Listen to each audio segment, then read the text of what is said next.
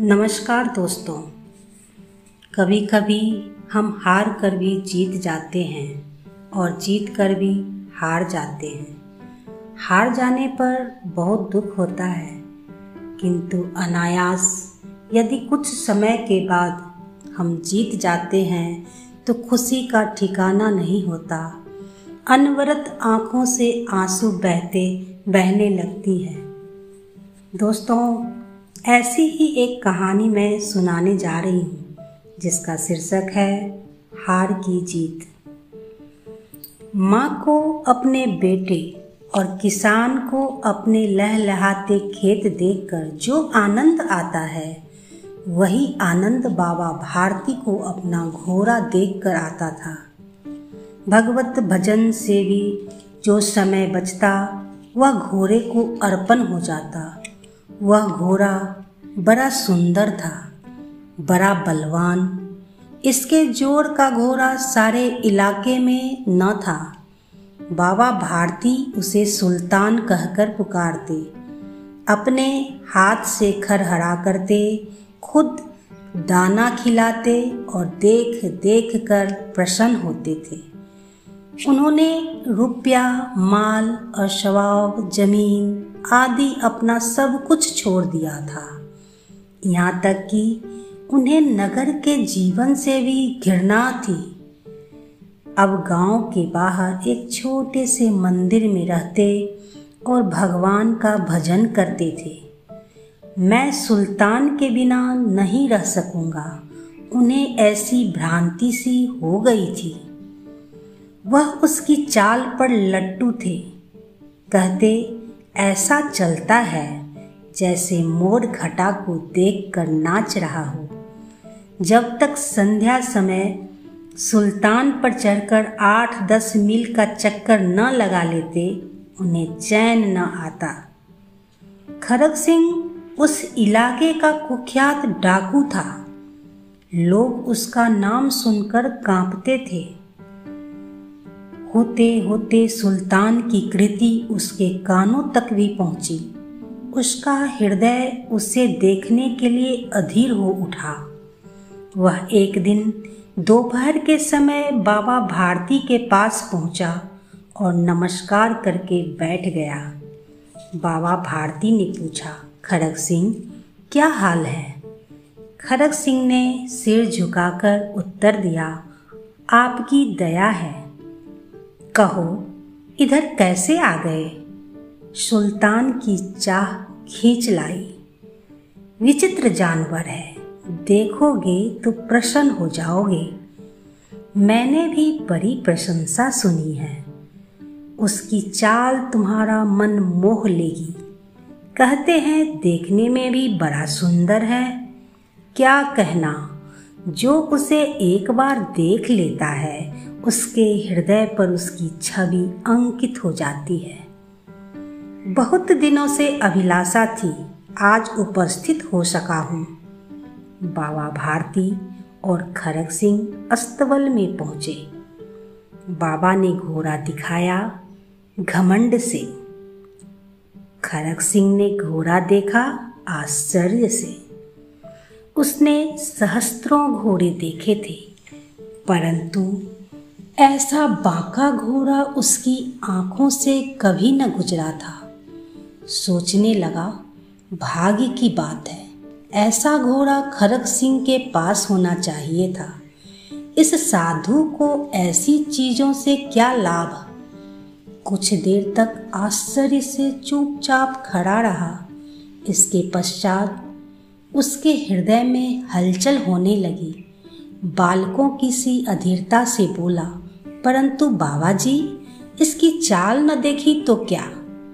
बाबा जी भी मनुष्य ही थे। अपनी वस्तु की प्रशंसा दूसरे के मुख से सुनने के लिए उनका हृदय अधीर हो गया। घोड़े को खोलकर बाहर गए। घोड़ा वायु वेग से उड़ने लगा। उसकी चाल देखकर उसके हृदय पर सांप लौट गया। वह डाकू था। और जो वस्तु उसे पसंद आ जाते, उस पर वह अपना अधिकार समझने लगता था। उसके पास बाहुबल था और आदमी थे। जाते जाते उसने कहा बाबा जी मैं यह घोड़ा आपके पास न रहने दूँगा। बाबा भारती डर गए। अब उन्हें रात को नींद न आती, सारी रात अस्तबल की रखवाली में कटने लगी। प्रतिक्षण खरग सिंह का भय लगा रहता, परंतु कई मास बीत गए और वह न आया। यहाँ तक कि बाबा भारती कुछ असावधान हो गए और इस भय को स्वप्न के भय की नाई मिथ्या समझने लगे। संध्या का समय था बाबा भारती सुल्तान की पीठ पर सवार होकर घूमने जा रहे थे। इस समय उनकी आँखों में चमक थी, मुख पर प्रसन्नता। कभी घोड़े के शरीर को देखते, कभी उसके रंग को, और वह मन में फूले न समाते थे। सहसा एक ओर से आवाज़ आई, ओ बाबा, इस कंगले की सुनते जाना। आवाज़ में करुणा थी। बाबा ने घोड़े को रोक लिया। देखा, एक अपाहिज वृक्ष की छाया में पड़ा कराह रहा है। बोले, क्यों? तुम्हें क्या कष्ट है? अपाहिज ने हाथ जोड़कर कहा, बाबा, मैं दुखियारा हूँ। मुझ पर दया करो। रामावाला यहाँ से तीन मील है। मुझे वहाँ जाना है। घोड़े पर चढ़ा लो। परमात्मा भला करेगा। वहाँ तुम्हारा कौन है? दुर्गा दत्त वैद्य का नाम सुना होगा। उनका सौतेला भाई हूँ। बाबा भारती ने घोड़े से उतरकर अपाहिज को घोड़े पर सवार किया और स्वयं उसकी लगाम पकड़कर धीरे धीरे चलने लगे। सहसा उन्हें एक झटका सा लगा। और लगाम हाथ से छूट गई। उनके आश्चर्य का ठिकाना न रहा। जब उन्होंने देखा कि अपाहिज पीठ पर तनकर बैठा है और घोड़े को दौड़ाए लिए जा रहा है, उनके मुख से भय, विस्मय और निराशा से मिली हुई चीख निकल गई। वह अपाहिज डाकू खरग सिंह था। बाबा भारती कुछ देर तक तो चुप रहे और इसके पश्चात कुछ निश्चय कर पूरे बल से चिल्लाकर बोली, जरा ठहर जाओ। खरग सिंह ने आवाज़ सुनकर घोड़ा रोक लिया और उसकी गर्दन पर प्यार से हाथ फेरते हुए कहा बाबा जी यह घोड़ा अब न दूँगा। मगर एक बात सुनते जाओ। खरग सिंह ठहर गया।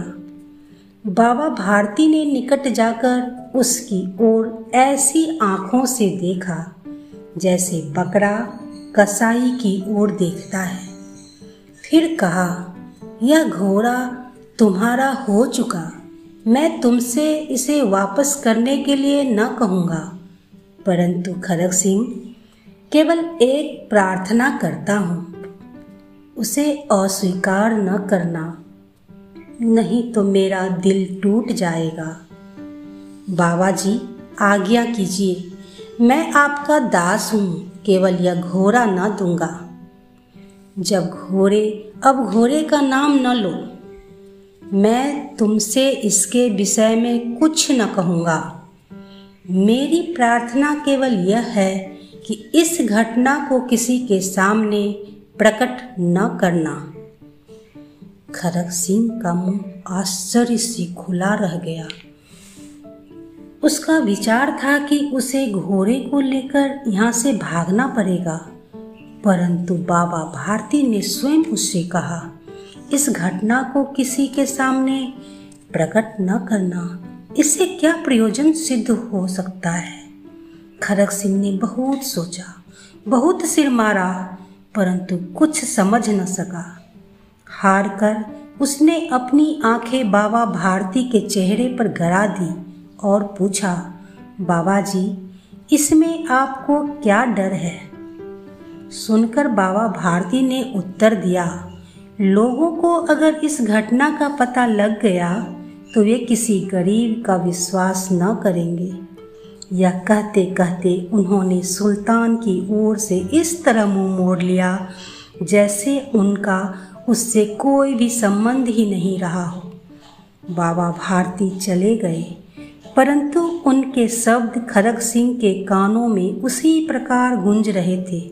सोचता था, कैसे ऊँचे विचार हैं, कैसा पवित्र भाव है, उन्हें इस घोड़े से प्रेम था।